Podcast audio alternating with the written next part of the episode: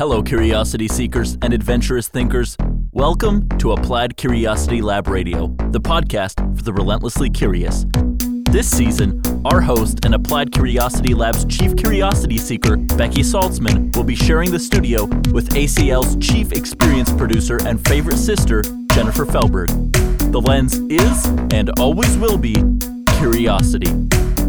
Each week, fun, informal conversations center around one delectable curiosity bite, designed to give your brain the time and ideas to think about thinking, to flex your curiosity muscle, and maybe even revolutionize the way you think.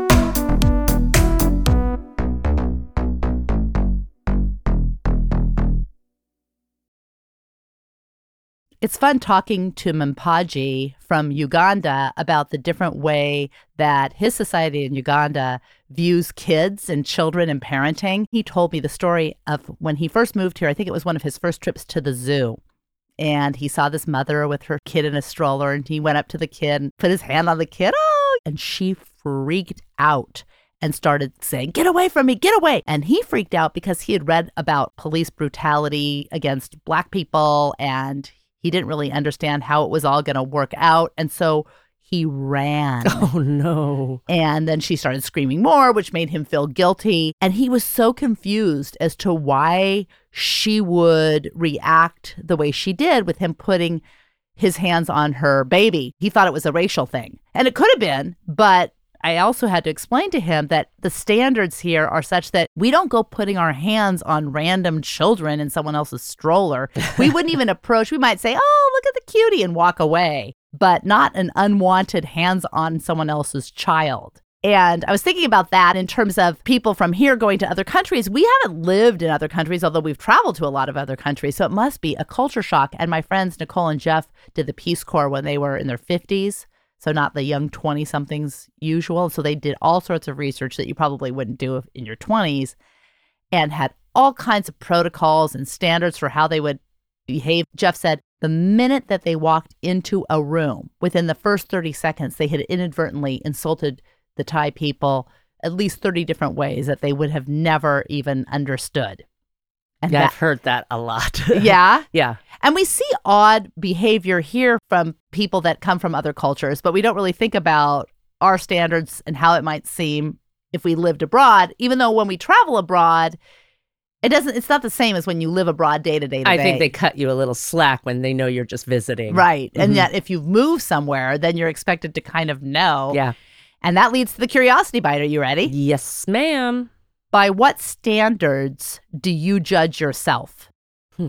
I believe I judge myself based on society, the pressures of what I put on myself. I think that's about it. Uh, it's hard, but by, probably by the end, I'll, I'll have a better answer to that. But by what standards do you judge yourself?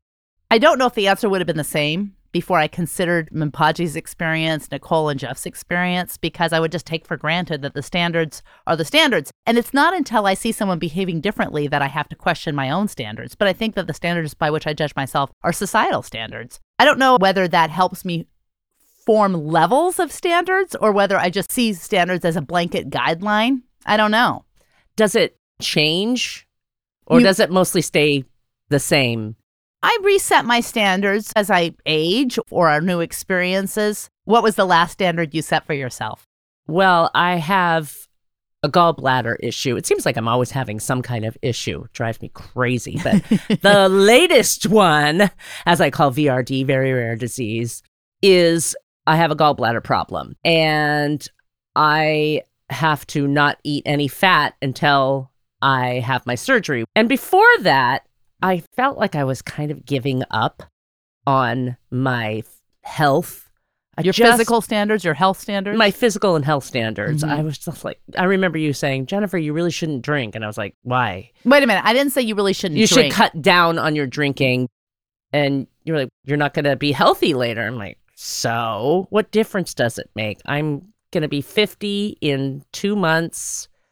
I just don't care anymore. And then I had this rude awakening of having my gallbladder all messed up and attack you. It totally attacked me and it's totally made me change my standard for health and physical fitness. How do you know if your standards are set too high? When my standards are set too high, I get frustrated. I get more depressed, more down on myself. What about you? I don't recall a time when I have thought, wow, my standards are too high, except for in the gym. And sometimes I forget that I'm not 35 and my standards of what I can physically do have changed. The only thing that has really recalibrated my standards was when I was diagnosed with osteoporosis because I've always worked out. I've always set, I wouldn't say the highest physical standards, but definitely I have strong, high standards for myself physically that I need to lift weights and I need to work out so many times a week. Then all of a sudden I realized that skiing and some of these other things that could break a hip literally break a hip, which I thought was a possibility when I was 80, but I didn't think it would happen in my 50s that made me realize that I need to recalibrate some of my physical standards. I didn't like that because that's a limitation. I think without that physical limitation, I don't know that I recall setting standards too high. But maybe that's also because I don't suffer from that self doubt as much as maybe I should sometimes or even or even depression on the on the other end Yeah. of the spectrum. How do you know if you're setting your standards too low? When my standards are low, I get complacent. I give up. I do like to have a little bit of a higher standard to reach something, but like set goals for yourself. Yeah, I like to have a higher standard because it allows me to set goals for myself. If I have too low of standards, like having no desire to take care of myself, totally giving up was a low standard. And then and it didn't feel good. And now cuz I've been taking care of myself now for about 3 weeks, I feel better. Mm. hmm It's better to have those higher standards. You don't really want to have those low low standards because then you just you have to be honest with yourself and know that it just doesn't feel good. Well, when you think about the three legged stool of motivation, mastery, autonomy, and resources, if you set your standards too low, you are not motivated because you have no, you're not Mastery. you ma- mastery. Really, that's what it's about. Right. Which of your standards, other than your physical standards, need resetting right now? And I'm going to ask you the next question so you can think about these as separate questions. Which are you most willing to reset? Wait, what was the first one? which of your standards need resetting right now? And I'll ask you the second question so you can consider at the same time. Which are you most willing to reset?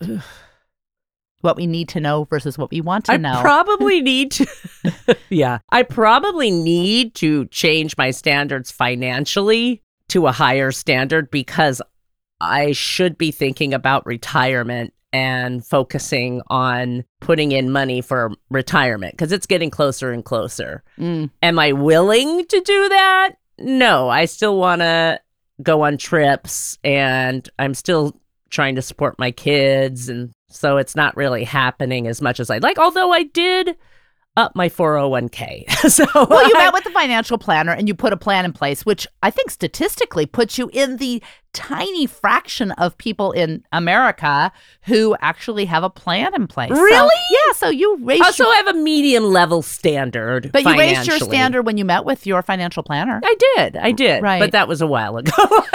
there are standards and conventions. And a lot of these conventions or standards are the frameworks or the skeleton upon which our behavior hangs. In this country, we have a written constitution that sets standards, but there's still a lot of judgment involved in that. Free speech is a standards, rights are considered standards, but they still don't dictate exactly how we should behave. We want the Constitution and these standards to be very explicit in dictating how we should and shouldn't behave. It's clear that they don't, which is why we have Supreme Court justices. It's why we mm. have judges. And it's why the curiosity bite involves judgment. By what standard do you judge yourself? how do we figure that out? How do we know how to judge ourselves? The same way we know how to judge everything with the good judgment formula. Ooh, I love a formula. This is borrowed from our LinkedIn learning course, Improving Your Judgment for Better Decision Making. Yeah, that's a good one. And the good judgment formula is this good data plus good information plus good analysis equals good judgment, which leads to good decisions. And don't just hear the plus signs and think it involves math. it's a good judgment formula. Can we di- dissect that a little bit? Yeah, sure. What's your question? How do we get good data? Ah, you have to gather two things. You have to gather confirming data that supports your gut instinct or opinion, and that goes for judging yourself. And let me take a step back by saying there's two ways of judging yourself judging yourself and judging how other people perceive you. So it's self awareness is like a two pronged thing. How aware are we of ourselves, and how aware are we of how other people see us? And I think tr- that's important. which leads to the second bit of data to gather, which is disconfirming data that challenges your gut instinct or opinion. So, those are the two elements that you search for. So, if your inclination is to say, I judge myself to be, I judge my marriage to be good, then you would look for confirming evidence, but ideally, you're also looking for disconfirming evidence. And that's how you get good data. You say, what What if I was wrong? What if I was wrong? What would wrong look like? Mm. What would a ba- what would a bad marriage look like? What would it look that those Yeah, kinds of things. So you actually look now don't look too much because you could start believing. Oh, trust, oh no! trust me. Oh no! I have a horrible marriage. But let's say you think you have a bad marriage. Then you look for confirming evidence, but then you have to look for disconfirming evidence. And what happens is you always hear this when people behave outside when they have an affair, then they go look for my marriage is bad already and they look for confirming evidence, but they Mhm. don't look for disconfirming evidence. So in everything we judge, it's important when you're getting good data to look for both. You know how to find good information? I was just going to ask that. Good Funny you should ask. You ask forest and tree questions. And the forest question is, what am I missing about the bigger picture? And then the tree question is, what finer points am I missing? What am I missing about the big picture of my health? I'm judging my health to be just fine. I'm judging my physical fitness to be just fine. I'm my financial health, my marriage, my parenting, just fine. What are the finer points am I missing? And then what are the big what's the bigger picture I'm missing? So you're really looking for missing evidence, tiny tiny or big big big. And then The last one is good analysis, and that's when you use forward and backward thinking. It's also called inversion. Business fancy speak. oh, we're so and businesslike. forward thinking is what does the best outcome look like? Mhm. And then backward thinking is what does the worst outcome look like? It's great. And those are just simple little tools to help you apply the good judgment formula. And it really is That's very helpful. Yeah, It gives you something to really measure judgment because you could just use it as a stab in the dark. That's really, really helpful. good. So as you're thinking, because we're going to get into some other things, I know you're going to have your list. Yeah. So we'll have to think about that. I mentioned self awareness because this is also part of the course. We become self aware by self judging, which isn't necessarily about bullying ourselves or finding fault in ourselves. People think, oh, don't be so judgy. Well, there's a difference between good judgment and being judgmental. And good judgment really is the formula, and being judgmental is quickly coming to conclusions that aren't well thought out. Right. So being judgmental isn't good judgment. But judging is a good thing to do. And when you put the whole idea of judgment in the negative, then you just think, I shouldn't judge myself. No. I shouldn't judge myself. I should just give myself pats on the back and just affirmations. No, Well, if we're not judging ourselves, what standard do we hold ourselves? that's the issue. And that is why judging ourselves accurately isn't easy, but we can all improve. well, with the formula, I have to say, that really does make it a little more accurate. One other little cheat. Yes, I love cheating. Well, in business, you hear a lot about asking the whys, ask the five Yeah, whys, yeah. whys, whys, whys, get to the root cause. But when you're judging yourself, it's really better to ask what questions. And the reason is because we don't have access to our unconscious thoughts or motives to answer why about ourselves. We invent answers that are true. Let me give you an example. What types of people do I prefer to work with versus why do I like to work with these people? No. It's a difference because I like to work with them because they're nice to me, or I, why do I not like to work with them? Vers- versus what types of people prefer to work with me? What makes me stop listening to people? What makes people stop listening to me? These what questions are much better than why. Why does my boss not listen to me? Then you say, she's a bitch. Whereas, Right. what makes people? Hey, that's a bad word. oh yeah. Well, no, it isn't. That's not a four letter. That has five letters. Oh, okay then. What makes me stop listening to people could be when I ramble on and on like I'm doing now. or or what makes people stop listening to me?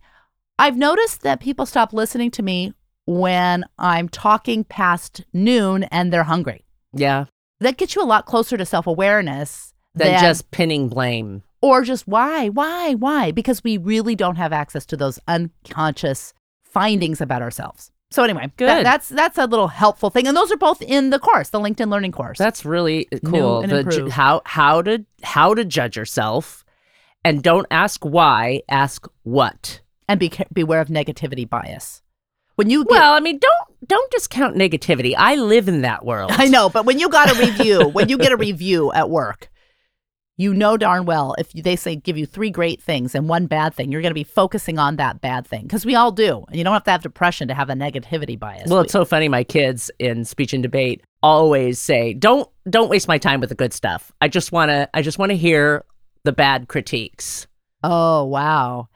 That reminds me when Barkley and Dane wanted to take a class in Brazilian Jiu Jitsu. I didn't know that. And this was a number of years ago. So I dropped them off at this really good place where they were going to have the initial lesson and see if this is where they wanted to go.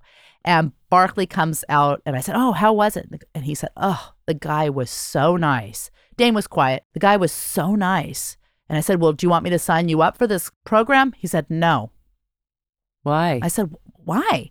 He said he was so nice that everything we did was great, was great, was great. He Oh. said, I've never done Ju- Brazilian Jiu Jitsu. There is no way that everything I've done, I need to be able to learn. I need someone, I need a coach who is more discerning. I don't want someone who's going to be, you suck, you suck, you suck. But that discernment was really important. yes. You know, the parent who says, Oh, honey, you, You, can- can do anything. you're a great singer, and then they're featured on American Idol, as they- and they're surprised by why, why am you know? uh, Yeah. No, Yeah. Absolutely. Eh. Are you ready for my list? I am. I'm ready. I'm going to ask you different categories of standards. Okay, for myself. For yourself. Okay. No one else. That's going to be hard for you because I know you would prefer to do someone else. Yes. When you think about judging your work standards, Oh, okay. what comes to mind? Simple things like how early I get up and start my day. How many hours am I working? How many hours am I spending distracted on social media or other things? All of those things I use as standards of measurement, but I would have to admit that the stripper mentality does win out because the way I measure my standards of work is money. Hmm. So the time you put in and the money you receive. the productivity what i've created whether i'm creating a course or writing a book or, or article or we're producing this podcast a lot of it is creation based Yeah. for sure like i got three episodes done i got a course done i wrote a blog post whatever Yeah. and i that for sure is part of it but at the end the most powerful measurement of work for me and it shouldn't be but it is is money how about you Dollar, dollar bills, y'all. Dollar, dollar bills. especially ones put strategically into my Where your bathing suit covers. yeah, that would be a zero. I put my, I judge my work standards on the fulfillment that I get when I'm successfully creating relationships. Mm. That's true. That is true. I am not as motivated by money. no, you're not. And you're motivated by creation for sure. Actually, creating things that advance and engage relationships. Yes. Okay. Yes. Yeah. That's exactly right. Okay. That's how I do it. I, I would agree. According to Paris Hilton, Mm. if someone asks you to do something, do it really bad so you never have to do it again. Oh, that's hot. That's hot. I forgot about that. yes. When you think about judging your marriage, what comes to mind? That's a tough one. I don't spend a lot of time judging my marriage outside of the fact that I've been married for 27 years. And that's a long time. That's an accomplishment. relative to the average person. Oh, actually, the first marriage, one marriage, 27 years. So that's the other thing. yeah, you got to make that distinction. But that distinction comes from a lesson I learned like in middle school or in high school. I had a friend that lived down the street and her parents were marriage counselors and I didn't know that was even a job that someone could have. I knew nothing about marriage counselors. I thought it was fascinating. And when we went to her house, when I went to her house, the parents had pictures of them kissing and hugging all over the house, just loving pictures. And I thought to myself, wow, that's a marriage. That's a marriage. now, mom and dad were married. They had a good marriage, but I didn't know what to compare it to. They were not divorced. Some people were divorced. So I thought it must be a better marriage than those that got divorced, but hers must be like the next level. Until I found out that they were both cheating on each other. And shortly Mhm. after that, they got divorced. That led me to understand that what we see is not all that there is. So whether people are posting on social media or have pictures, loving pictures all over their house, which I saw in real estate all the time from getting going to a listing appointment where people were getting divorced and they had just oodles of loving pictures all over the house, that a lot of those external measures are not good barometers. Right. And what happens is sometimes you get a few drinks in your friends and the truth starts coming out and you re- need to recalibrate how you judge your marriage. Mindy Kaling said, I don't want to hear about the endless struggles to keep sex exciting or the work it takes to plan a date night. I want to hear that you guys watch every episode of The Bachelorette together in secret shame, or that one got the other hooked on Breaking Bad, and if the, the either one watches it without the other, they're a dead meat. I want to see you guys high five each other like teammates on a recreational softball team you both do for fun. I agree with Mindy. I completely do. We were watching Designated Survivor, and mm-hmm. after we watched one season together, binged it. I wanted to batch it on the elliptical. I wanted Mm. to because I need my see I need my series to do my elliptical. Right. And I had, actually had to ask Steven's permission. Hey, can I watch season two, episode three on the elliptical? And then when you work out, you watch season two, episode three so that we can get back together and watch season four tonight. He was pissed. I was going to say, did he say he yes? did, but he agreed. I'm like, but babe, I have nothing to watch on the elliptical. Oh, you Like- whined. you, you wore him down. but he was pissed. That's a show we watched together. That's a good show. yeah. When you think about judging financial standards, Mm. which we sort of talked about, what comes to mind? what I realize is that most of my friends fall within a standard deviation of my own financial status because if I'm going out to dinner and they can't afford to go to some fancy restaurant or they want to go to a restaurant that's so much fancier than what I can afford, it doesn't work. If I want to take a trip with friends, maybe some friends we could go to the beach for the day, other friends we could go to Europe some friends that wouldn't even be an option, that I find that most of my friends fall within a very narrow, and I use that as a form of judgment. The election is interesting in that these candidates, these Democratic candidates, feel comfortable vilifying billionaires Yeah. because there's not that many of them, so they're not going to lose that many of them. But I think that there are people for whom being a billionaire is aspirational, even when they disparage them, Yeah. because they see themselves as someone different than those billionaires. They see that if they became a billionaire, they wouldn't do it that way Mhm. and they wouldn't behave that way. I don't believe that as many people think that billionaires are as bad as they say they are if it felt attainable to them. Yeah. It feels good to take them down a little bit. It does. Because you're never going to be there. It does. I experienced a little bit of that when I was living in Seattle. A little bit of Having to having friends that were really outside of my financial s- sphere. you were there during the dot com too, and that Yeah. was a, Seattle was like one of the hubs outside of Silicon Valley. Yeah, I mean, it, I think it still is, but a Mm. lot of people were coming from the East Coast for Microsoft and all these different dot coms and all of that. And they were doing fancy, fancy things. And I became friends with them. And it was very difficult to keep up with it. They had fabulous clothes. I did not have fabulous clothes. I go to Ross Dress for less. They were doing these hundred dollar cooking courses with wine pairings that were on top of that and i always just had to either say i was sick or just couldn't go or i i actually had a job. Most of them did not have a job. So i would say i have to work or something like that. Yeah it was hard. It was hard. And when we moved to portland it felt so much i i, I could take a deep sigh of relief, really. When I think about money, I think one of the biggest problems we have in understanding budgets and understanding whether it's government or companies is the conflation of the difference between a million and a billion.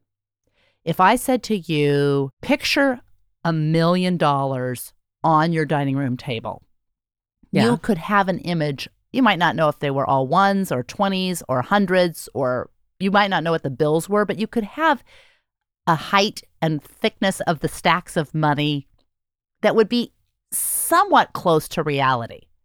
If I told you to imagine a billion dollars, you wouldn't even be able to have a mental metaphor of what that would look like. No, not at all. Trillion, it's outside of human capacity. Yeah. When we talk about things that are a trillion dollars or 30 trillion dollars or 40 trillion dollars, frankly, 40 billion dollars, Yeah. it's really almost not human size. It reminds me of when I was in Vegas last week. I felt like an ant. The buildings are not human size. I would think, oh, there it is next door. Six miles later, I get to the casino or the convention hall. It was crazy. That's Yeah. what I think about money. It's super, super hard. And then the other thing I wanted to point out was one of my first trips to Europe, I came back with these amazing shoes. I went to mom. I pointed my boot at her and said, Florence, Italy. Mom ran to the back room, not saying a word, came back, pointed an almost identical shoe. TJ Maxx, Beaverton, Oregon. It was almost so you're saying that you went to Ross Dress for Less. I'm not really sure who's the schmuck. Anyway, Donald Trump said, I mean, part of the beauty of me is that I'm very rich. sure. That's the beauty. Well, but he is rich compared to many people. And when people are disparaging him, saying that he's not a billionaire, he's to a lot of people, just a millionaire is so outside of what they could ever see themselves achieving that I don't think it tells a very good story to bring him down several pegs when the peg that he landed on is unattainable for most people still. I, I just think some of these arguments, as a liberal who cannot stand Donald Trump, I will say that it's not an argument that I would make. I mean, I'm rich compared to some people. So, right. when you think about judging your parenting, Yes. what comes to mind? Oh my goodness. All right, I will tell you this. I I like children and I like adults. There are very few that I like in the role of parent child relationship. In other words, when I get the children with their parents and the parents become parents and the children become offspring, I don't really like them very much. and it's one of the reasons like at our wedding, I didn't want any kids. And mom was like, "Oh, it won't be heimish, it won't be family." I'm like, "That's fine with me. I don't want children at my wedding." And I it's only had one child at my wedding. Barkley. Berkeley. but I don't really like that role. I find myself very judgmental about other people's parenting because I apply my own judgment of my own parenting, which is not perfect by any stretch, is less about outcome and more about whether I applied what I know about human behavior. If you're going to say yes the 10th time, just say yes the first time. It's stuff that you learn in operant conditioning. Please say that again. People need to hear this.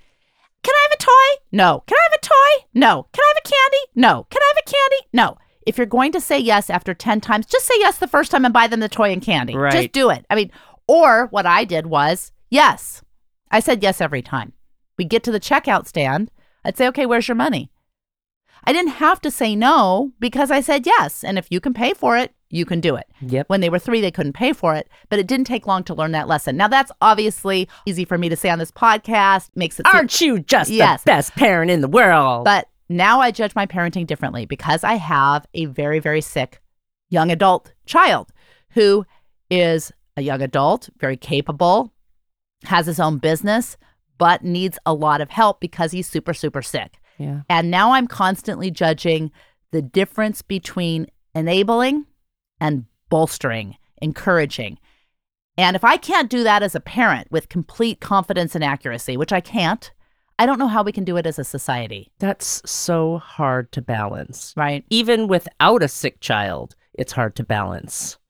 And people say, well, you're just enabling poor people or homeless people by making things easy for them. Yeah. And if it was that, e- and sure, there is it can be true. It can be true. And when people deny the fact that it can be true, it's disingenuous. Mm-hmm. But if you can't figure it out for your with scientific precision for your own child, what makes you think you can figure it out for society and people you don't even know? Yeah. Homer Simpson said, who is like poster child for the best parent. Love him. I have three kids and no money. How come I can't have no kids and three money? Homer Simpson has Love him. Now I would say that my kids would probably rank Homer Simpson as one of the best all-time parents. But Sure. they know every episode. Oh, God, they sure do. When you think about judging your standards for gender, what comes to mind? I'm going to set aside all the gender fluidity questions because I think of myself as a woman. Yeah, this is for you. not But for if I had else. grown up in a time like now, would I judge myself differently? I mean, I would still fig- think of myself as a woman, but I might be more accepting of different kinds of fluidity within what that means. I don't know. I've never been completely singularly focused that a woman has to be like that because that's not how we were raised. And I thank mom for that and dad for that. I do think of myself more probably age and gender. For example, there are things that I would fit in that are sexy outfits, but I wouldn't wear them now because even though I fit them, they I don't want to present myself as that kind of woman who at 54 years old tries to dress like a 25 year old. I don't think you did that when you were 25 either. Right, Oh. but I didn't think about it as much. I just thought what's stylish, whatever. So I for my gender, but I I don't have tolerance for things like women statements like women leaders, women doctors or male nurses for that matter. I think we are leaders or we're doctors or we're nurses and by saying that women leaders need special training wheels now, Hmm. I don't spend a lot of time thinking of my role as a woman. This podcast, for example, I was just going to say that. We are two women, two parents, but that's not what we're representing. We're doing a podcast on our Curiosity Bites. how to think about thinking.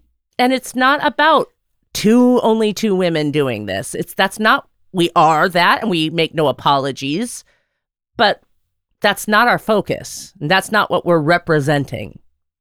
Unabashedly and proudly who we are. Absolutely. but it is not the point of this endeavor. Right. And my work, a lot of times people will say, Hey, can you speak about curiosity for women for my women's group? And I'm no problem. I have no problem with that. You know, our workshops, they'll bring us in, Hey, could you come into this entrepreneur group or this women's group?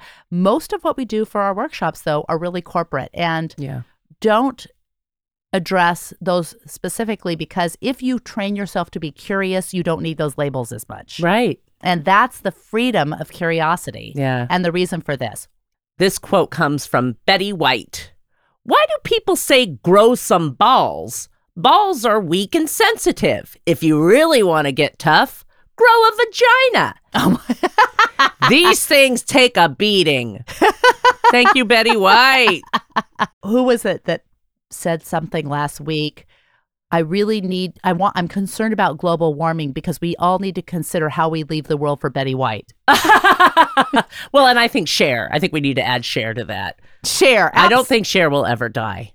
God help us if she does. I probably would think Joan Rivers would have died, never died. oh, I don't agree with that. I that. thought she was being preserved so so much that she wouldn't die. But there you go. yeah, her preservation killed her. Yeah, she said, looking 50 is great if you're 60. You know why I feel older? I went to buy sexy underwear and they automatically gift wrapped it. okay, the last question I have for you is when you think about judging your friendship standards, mm. what comes to mind? I f- am very, very lucky that I have you as a best friend. Oh, a lot of times siblings. It's not a foregone conclusion and it's nothing wrong with the people who don't get along with their siblings. I don't think you should force it. I don't think it's anything magical. It's just lucky if you do. You got a friend in me. You got a friend in me. cha cha cha. Yeah, anyway. and i like my children and i like my husband. That gives me a lot of friends. Now i judge my friends by a couple of things Are they curious? I like people who create things. I like people who wonder about things, Who aren't boring. who aren't boring. But I don't want to have one best friend outside of you and my family that I'm going to be best friends with for life. I have friends. Jancy, I've been friends with since I was in first grade, and Aaron, or no, so one years old, and Aaron, I've been friends with One years. uh, one year old. And Aaron, I was friends with since I was in first grade. And these are dear, dear, dear friends. I have friends that I met in the last couple of years who are dear, dear friends. I love that. But when I saw people suggesting that, hey, all of these women are going to get these tiny houses and live in a community and pick your best friends, peace out, no way. Or we're all going to live in a mansion and live together in the south of Peace out, no way. Anything that that smacks of trad- friends tradition always doing this, like a sorority, or Yeah. I just I don't have tolerance for it. Yeah. I do understand why people love it. Like we're this group of friends through thick and thin. It's just is not appealing to me. Yeah, you feel connected and you feel a part of a group. That's just not something that I desire.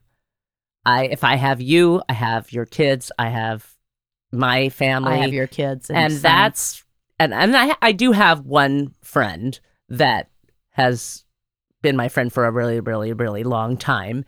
And other than that, the nice thing about that one friend though that she doesn't expect me to call her every day and Mm. and yeah, I have, we haven't gotten together. I can't I can't I can't do that. Sometimes I have to admit that I do feel lonely, Mm.